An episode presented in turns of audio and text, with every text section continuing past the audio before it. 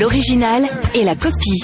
C'est l'histoire des reprises de vos tubes préférés, titres béninois ou d'ailleurs.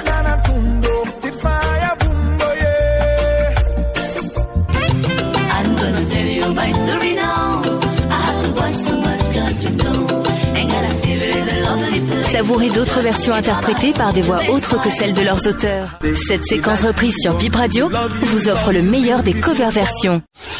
Bonjour et bienvenue sur votre chronique L'original et la copie.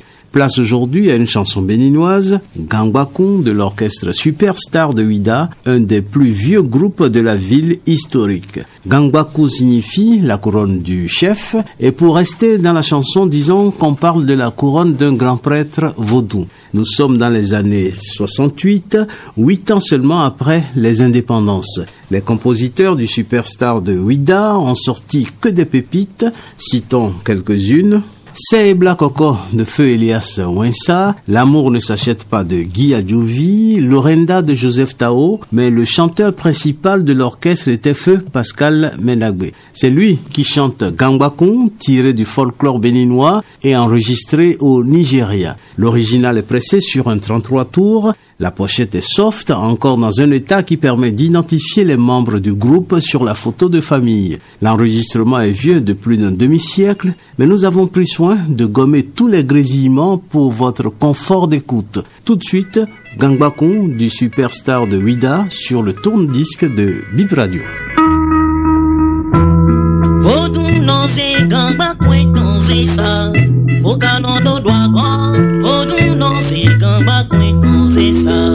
Okano do dunu, pone toni analo nendoa. Mimo cambio timon, ego ni analo nendoa. Mimo cambio este.